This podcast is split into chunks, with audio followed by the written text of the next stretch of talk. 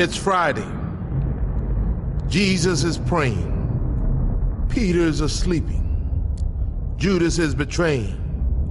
But Sunday's coming. It's Friday. Pilate's struggling. The council is conspiring. The crowd is vilifying. They don't even know that Sunday's coming. It's Friday.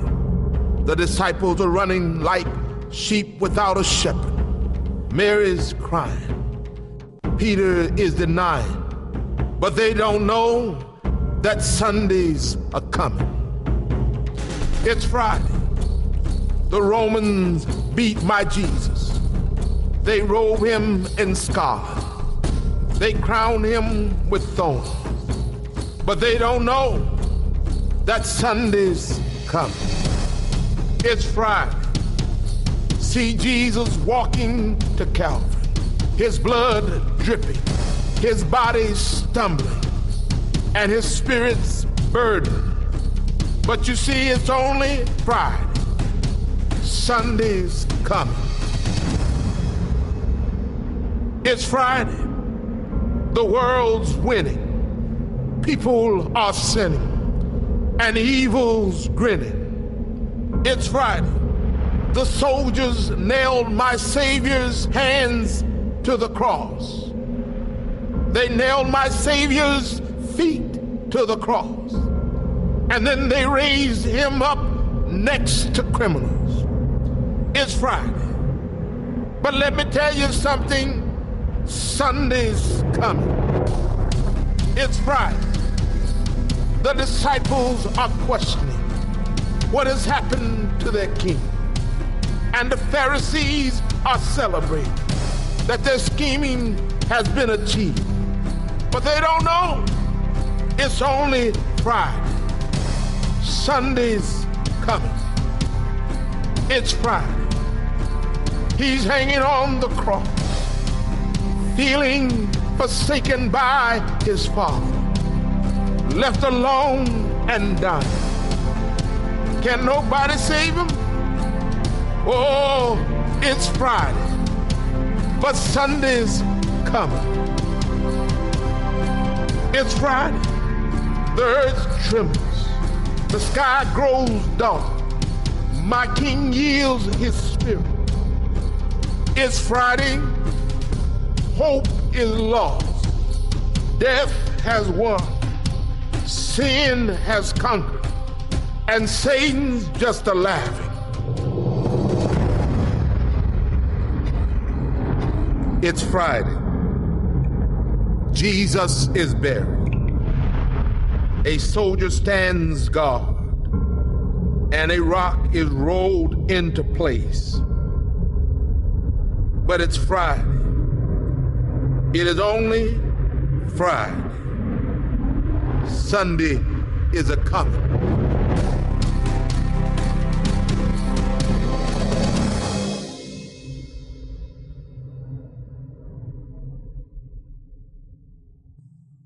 Let's declare this together. Christ is risen.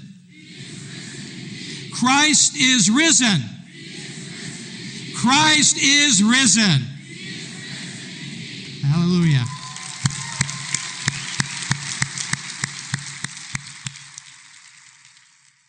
So, one of the great things about Easter Sunday is when we gather together and we get to hang out with family and with friends and meet new friends, and we just get to hang out with each other, and it's really enjoyable, uh, just like this chick enjoys it.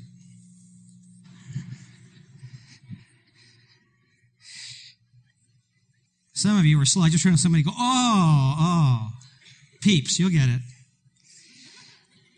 So, we do this celebration thing. We dress up. Some of you are at Easter egg hunts and you did the Easter egg thing at your house today. And I told some people today I thought we should hide hams and find hams, but nobody would go with me on that. We, we had this we have this uh, tradition of songs that we, we've sung. I grew up in the church, and and there were traditional songs, and then the Gaithers came along, and the Gaithers sang songs, and and so we did some contemporary stuff today. And somebody said, "Oh, Pastor, can we at least do something traditional?" And a lot of you Gaither is traditional, and and so you that are newer to the faith and have no idea who Gaither is, uh, just sit tight. But you who remember Gaither and remember this song, you got to sing it with me, and you got to find four part harmony or five part, six part. Some of you won't know the difference, so just just sing that. But sing this out loud uh, because it's one of those traditions that, that we've sung when, when family members gather together and churches gather together, and it goes like this Because he lives, I can face tomorrow. Because he lives, all fear is gone. Because I know he holds the future and life is worth the living just because he lives. So we sing that and we come to celebrate that. But underneath the, the, the, surface of all this, there are some of us who, who feel the pain of the past.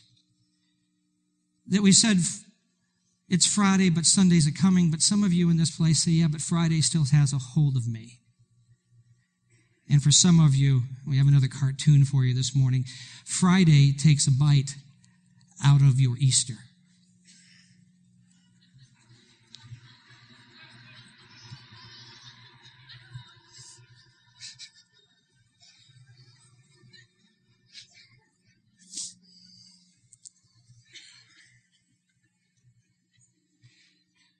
So Easter comes and you're hopeful, but the past hangs on. The disciples thought they had found their freedom. And then Friday came. See, Friday found the disciples abandoning Jesus. Friday found Peter denying Jesus not once, not twice, but three times. Friday found Judas doing himself in. Friday found Jesus allowing himself to die. Friday is a tough thing. So, what did they do? They, they hid from their failures and they went back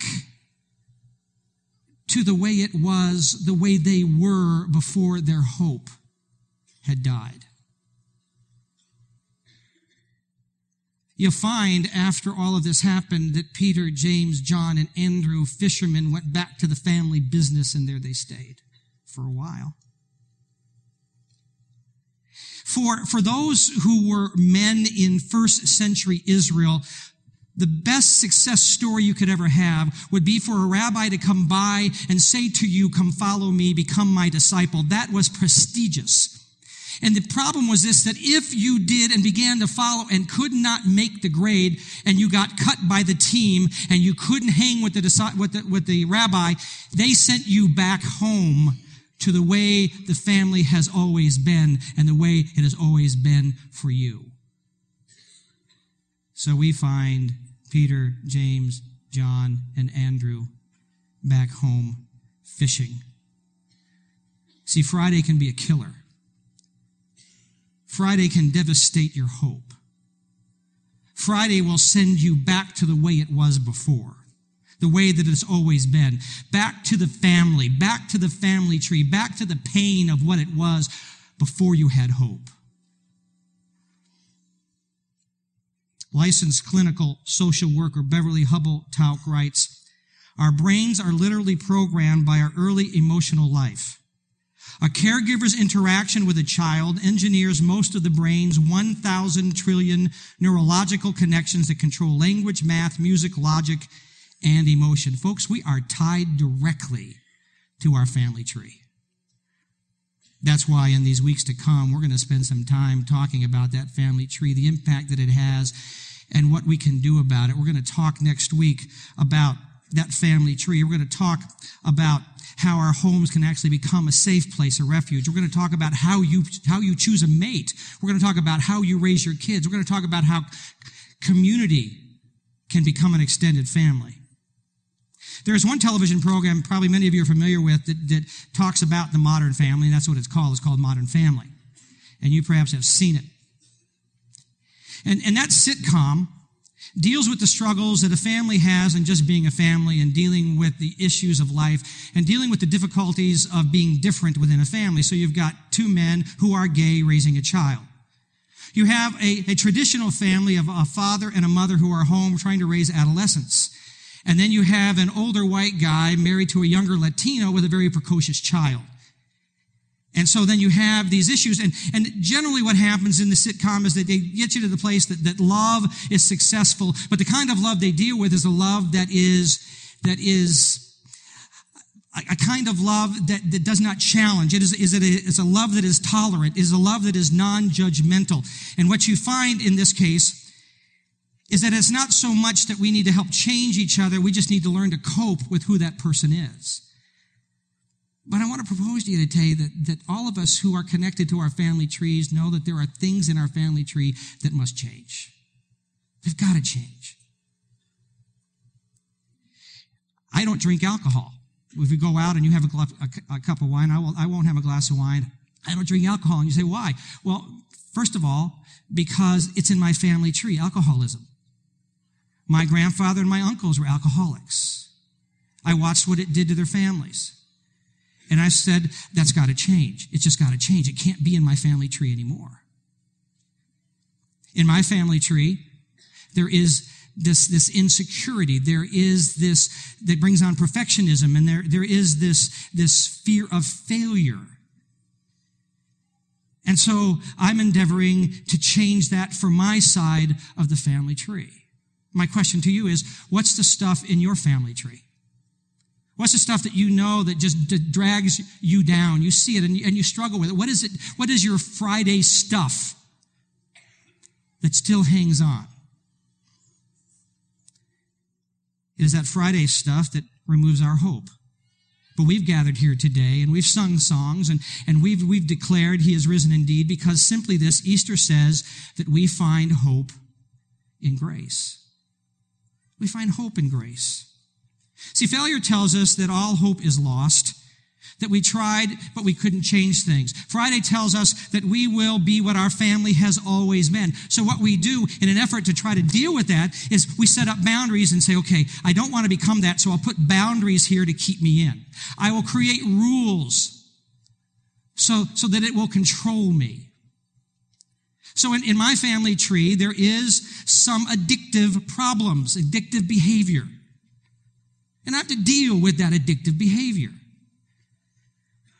When Pam and I were living on the West Coast, I had flown down to the Monterey area in California and was, went in a meeting in, in Carmel, California. Have you ever been to Carmel? It's absolutely gorgeous. Clint Eastwood used to be the mayor of, of Carmel, and it's a beautiful place. And I was walking down the main road of Carmel down to the Pacific Ocean, and I passed a European bakery, and the smells just drew me in. And I found these incredible cannolis. I had never ever had a cannoli before. I think that was the stuff that God brought to the children of Israel. That was manna. And I don't know why they complained because it was good stuff. And so I, I, I said, I'd, like those cannolis and let me take a taste of it. And, and, it was, it was whatever that skin was that they had. And then they had this European custard that just melted in your mouth. And, and they were really expensive. And, and I didn't have a whole lot of money. So I said, okay, I'll take four. And in my mind, I said, I'm setting up a rule. I'll have two and I'll take two to Pam because she's got to taste this. And so I grabbed those and I went back to the airport, got on the plane, got back to Portland, Oregon, and I said, Pam, Carmel was great and the meeting was great. And I went down and I found the European deli and, I went through the whole thing and I said, wait till you taste these cannolis. And next time I'm there, I'm going to get you some.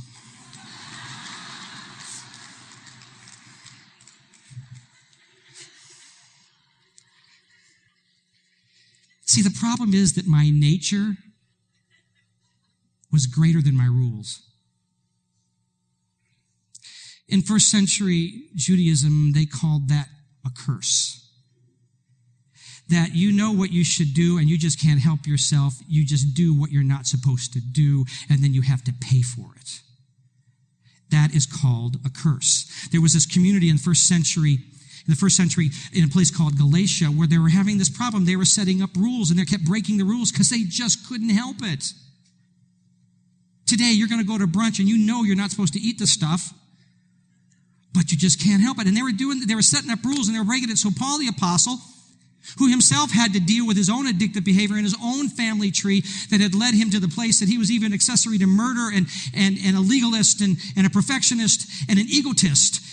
He said, I, I, I got to tell you that it's not just the rules that are going to help you. In fact, it's not the rules that will help you. And so he writes to them in the book of Galatians, and he says this in Galatians, the first chapter, the third verse. May God our Father and the Lord Jesus Christ give you what? Grace and peace. Jesus gave his life for our sins, just as God our Father planned, in order to rescue us from this evil world in which we live. In the 1980s, there was this great movie that came out. We really loved it. It was called Footloose.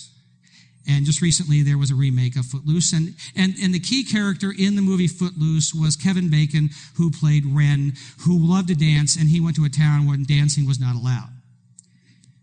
So, Kevin Bacon's six year old son saw the movie. And he came to his dad and he said, Dad, he said, you know, you know that, that part where you swing from the rafters? How'd you do that? He said, well, son, that, that was a stuntman. He said, Dad, what's a stuntman? He said, well, that's a guy who dresses like me and does what I can't do. Just kind of confusing me. He walked off. He came back. He said, Hey, Dad, you know that, that, that place where you swing on that gym bar, you swing around and you land on your feet? How did you do that? He said, Well, that was a gymnast double. What's a gymnast double? It's a guy who puts on my clothes and he does what I can't do. He said, Well, looking rather odd at his dad, he said, Dad, well, then what did you do?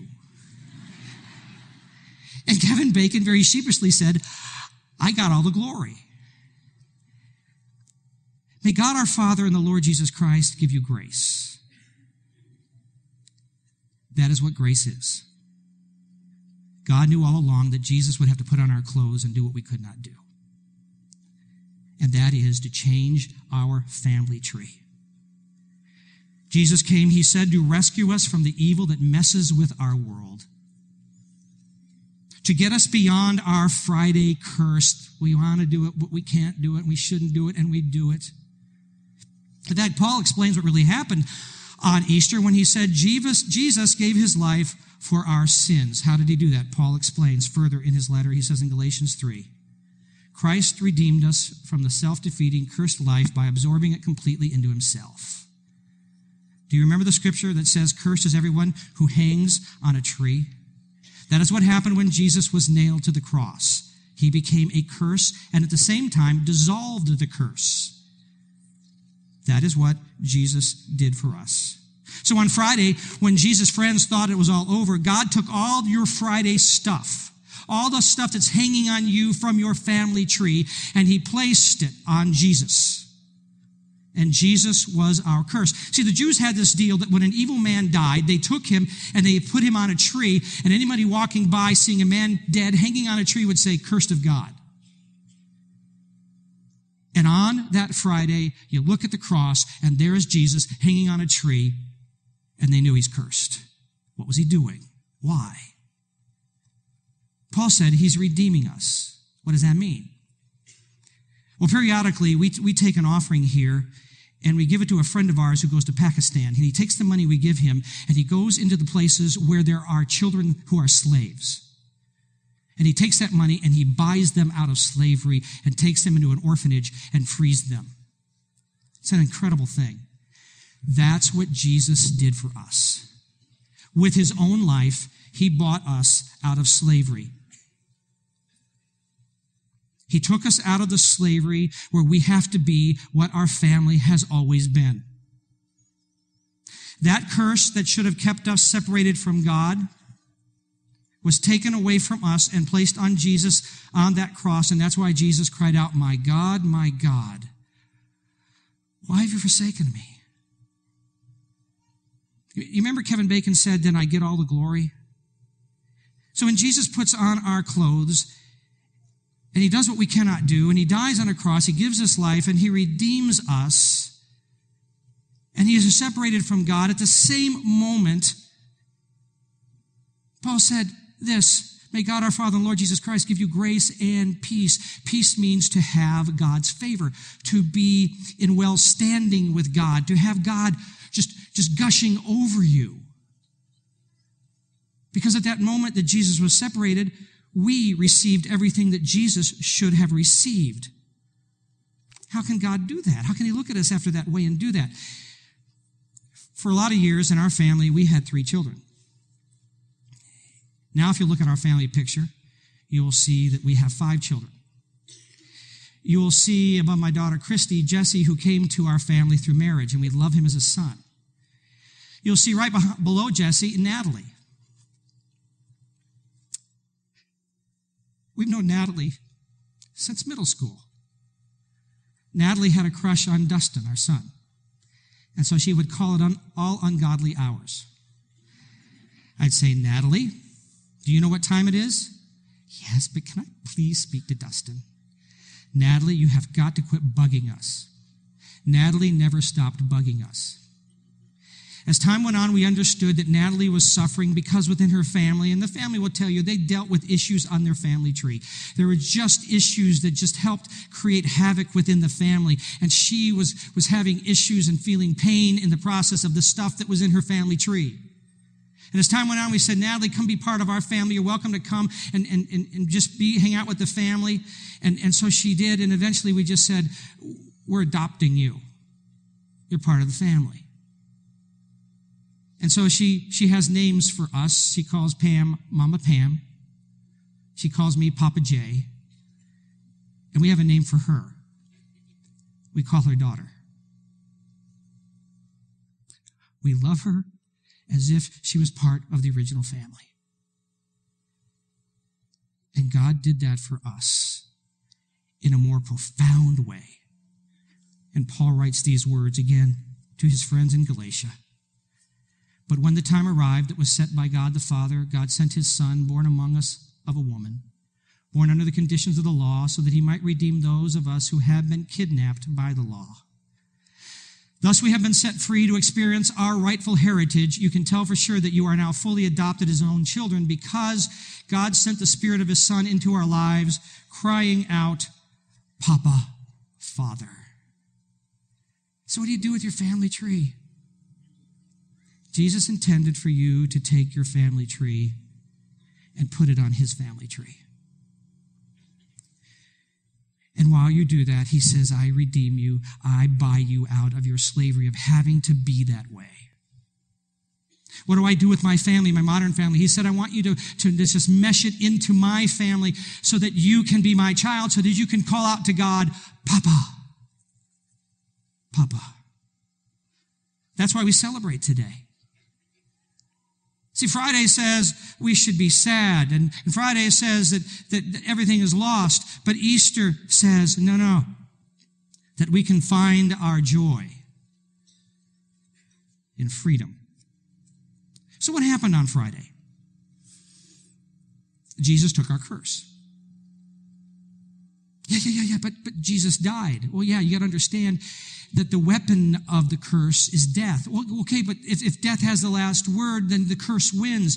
If the curse wins, then, then I don't have any hope that I will ever change, and therefore I will just learn to cope with what I have and try to do my best. But Jesus never intended for that to be the end.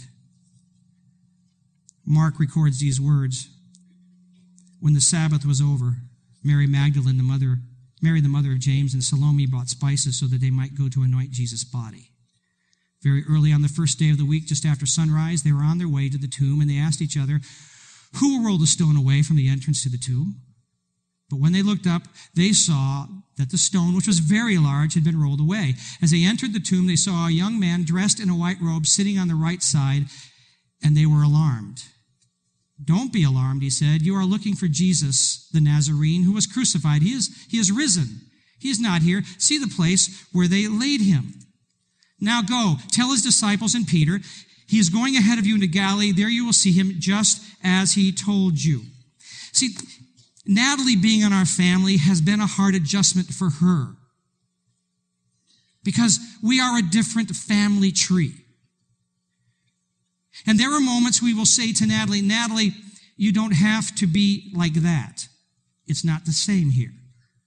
Natalie, you don't have to have this defensive shield up. You can, you can lay that aside. Natalie, you don't have to, you don't have to hide from this. Natalie, you, you don't have to have that behavior. You don't have to be that way.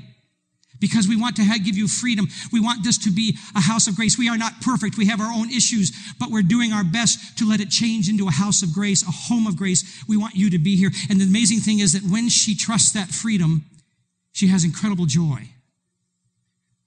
And when she doesn't, she returns to her pain and her sadness. When Jesus rose from the grave, he said, I'm giving you a new life. In fact, Paul the Apostle said this that if anyone is in Christ, they're a new creature. The old is gone, the new has come. The old family tree, it's out of your way because you have a new life, a new thing. Your tree was taken care of on that tree because the scripture says that when we put our faith in God and in Jesus, when he died, all of that stuff died with him. And when he rose again, we rose with him into a new life, a new family tree, a new family. The issue is this now we have to live there and not be pulled back by the former way. We are not stuck in the slavery of Friday. In fact, Paul again reminds us what Easter is. He says to those folks in Galatia, in Galatia 5 1, it is for freedom that Christ has set us free.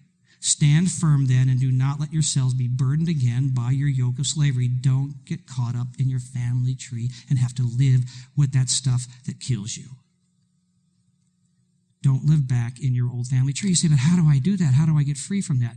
Let me just tell you three things, three steps of action I think you should take. The first is this trust Jesus. If he became a curse for us, if he loved us that much, then let's say, okay, I'm going to put my faith in you that you do that. See, we've been taught that we have to earn it, we have to deserve it, we have to do penance, we've got to do whatever. And he said, no, no, no, it's my gift. I just, I'm going to do it for you.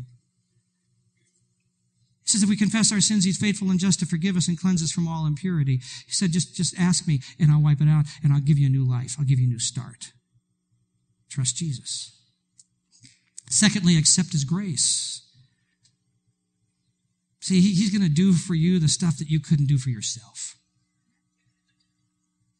See, his grace includes his Holy Spirit. He said, I'm going to give you my very spirit that will empower you to live the life that you've always wanted to live and free you up from the old family tree. Not only does he give you the Holy Spirit, he says, I give you the Holy Scriptures. And as you read them, they will motivate you and say, you know, you can become this. Go ahead, you can become this. In fact, the whole, the scriptures are called the breath of God. He blows into you a new life. He also gives you community. Community is there to help encourage you to say, you're not walking this alone. We're going to walk with you. You see, if you say, I, I want to break free from my family tree, but I've tried it, it's not worked, I'm telling you, you need some folks around you who will believe in you and believe in Jesus, and they will walk you through it. That's what we do here. Thirdly, change your identity. Paul the Apostle said, You know, here's what I want you to do. I want you to reckon yourselves dead to sin and alive to Christ, which means you've got to just state, I don't live that way anymore. I don't live that family tree anymore, but I live this life now. That I'm alive in Jesus. And you've got to keep telling yourself that and reckon yourself that and believe that because it's true. Get rid of that old life. So, Peter and the boys went back to the old family way and they were fishing. But grace wasn't done yet. Peter had denied even knowing Jesus, but grace wasn't done yet. Peter had given up hope, but grace wasn't done yet. Friday had said, You have no hope, but grace wasn't done yet. So while the boys are fishing, there's someone on the seashore and they're not catching any fish, and he's over there on the seashore making breakfast, and he yells out, he says, Hey, why don't you just throw your nets on the other side? So they do that, and immediately they remember that that's what Jesus had told them to do, and they caught this amazing amount of fish, and suddenly it dawns on Peter, that's Jesus. He doesn't wait till they get the fish in and they row to shore. He dives in the water and he swims up to where Jesus is because grace was not done yet.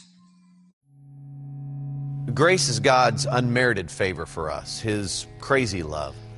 And the truth is, many times we struggle understanding it.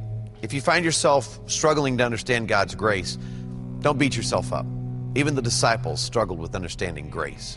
Jesus, that you? You're alive. I can't believe you're alive. Okay, I was in the boat and I wasn't catching any fish, okay? But I heard this voice and the voice said, Cast your net to the other side. And so I'm thinking, I'm a fisherman. I know what I'm doing, but I'm not catching any fish, you know? And so I throw that net over there and then a gaggle of fish pop into that net and I'm going, This is a total miracle. Who could have done that? I need to know who told me to throw the net to the other side. And boom, I look up and I mean, there is you. You're looking at me on the seashore going, It is I, the Lord, and you're alive. I can't believe you're alive. this is awesome. Andrew, get out of the boat. Come on. Peter. Yeah. Do you love me? Yes, I love you. I love you. You're alive. This is so great. Good, An- then feed my sheep. Andrew, get out of the boat. Come on, man. It's him. Peter, Yeah. do you love me? I love you, yes. And I'm so sorry about that rooster clucking. I had no idea what that meant, but I do now. I'm better for it, all right? Okay? Then feed my sheep. Andrew, I'm smiling, but I'm serious. Come on, get out of the boat. It's him. Peter, Yeah. do you love me? Jesus, mere words cannot describe the passion that I have for you. I love you. You know everything. I love you. Good. Good. Then feed my sheep. I didn't even know you had livestock. That is so like you, though. There's something new about you all the time. That's what I love about you. Peter, Yeah. do you remember uh, the morning the ladies went to the tomb? Yeah, yeah, yeah, yeah. We're all in the upper room trying to figure out what to do next, you know, because we thought you were dead. You know, you were dead, you know, and we're trying to figure all that out, you know. And Mary comes running up, and Mary's like saying, Beehive, beehive, beehive. And I'm thinking, I'm allergic to bees. Like, keep them out, you know what I'm saying? But as she kept getting closer, I heard her correctly. She was saying, He's alive, he's alive, he's alive. And we're going, Who's alive, who's alive? And she said, She was at the tomb, and the tomb was empty, and she said that the, there was an angel there, and the angel said, Go tell the disciples and Peter that everything is okay, he is risen. And so me and John, we hightailed it down there, and if John says he beat me, he's totally lying, all right? I beat him, FYI, all right, you know? And we get down there, and I'm looking in that tomb, and it is, it is empty. There's nothing in there, you know what I'm saying? And I'm like, what does this mean? What does this mean? And John is right there. John is so good with words. He should write a book. He is so good with words. And John said, don't you get it, Peter? This is everything Jesus said he was going to do, and you did it, and it's done. Let's go. This is so great. Wait, the angel said what? Uh, go tell the disciples and Peter that everything is okay. He is risen. You've risen. Let's go. This He is said what? Go tell the disciples and Peter.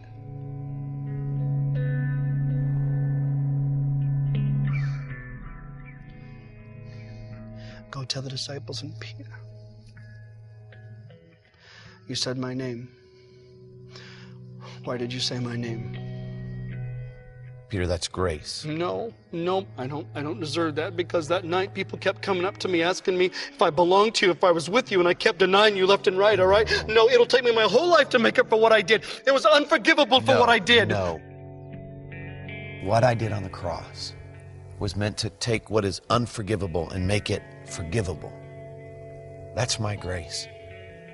It's not about you, it's always about me.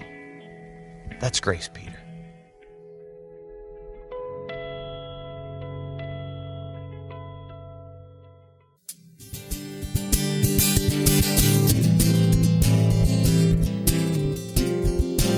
I forget my name. Remind me who I am. In the mirror, all I see is who I don't want to be. Remind me who I am. In the loneliest places, when I can't remember what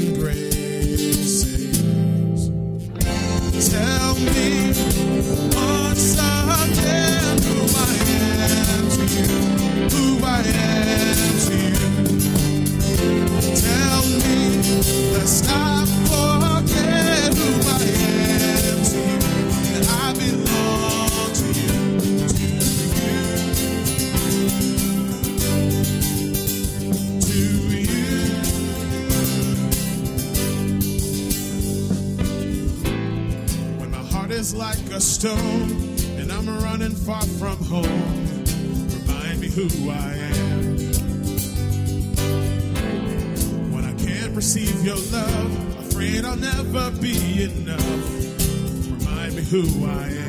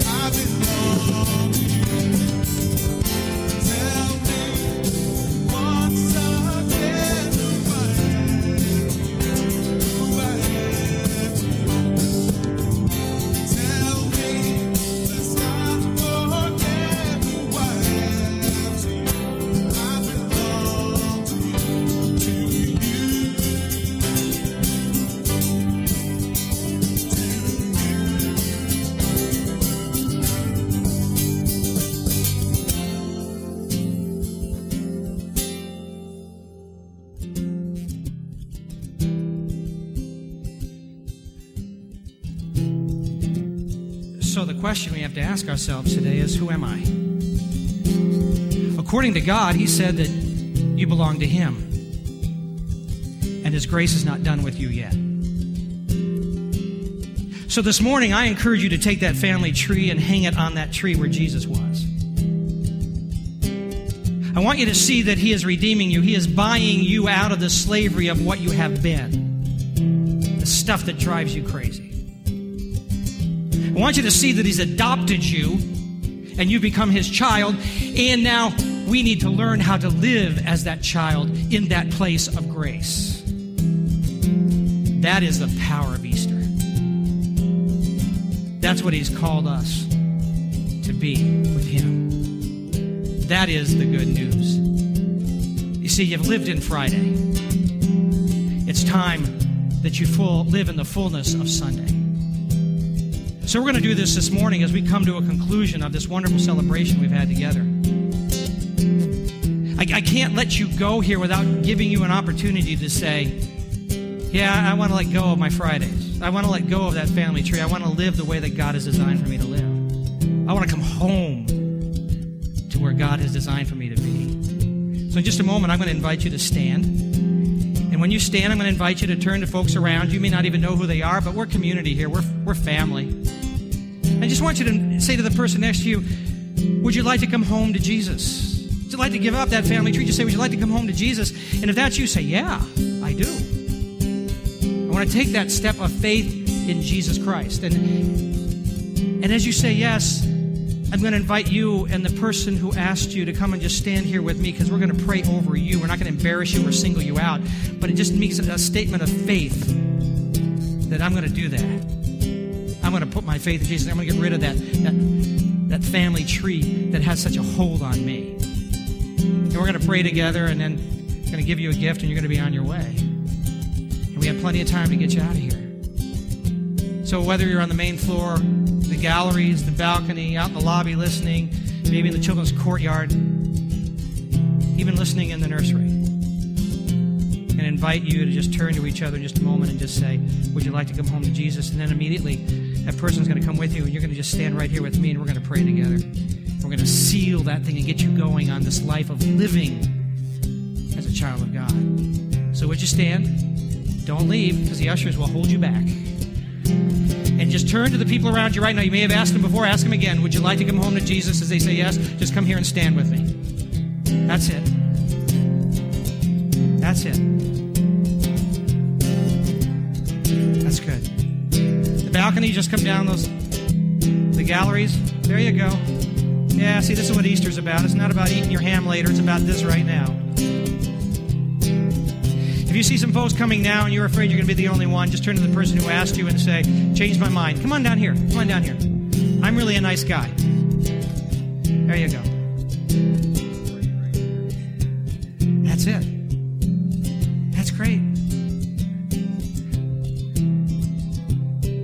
See, the deal is that Jesus died for this.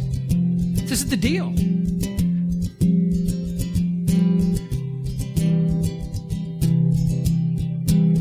See, the cool thing about this is what I've said to you is the absolute truth. You're going to get freed up from your family tree. It may take some time, it may take some effort, and it, it may be even a battle, but we're going to get you free. Because that's what God has designed for you. That's it.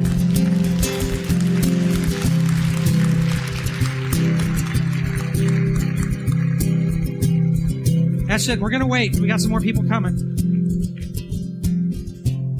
You'll get out of here on time. All those other people are going to hurry out in a minute, and there's going to be a traffic jam, so you're fine. That's it.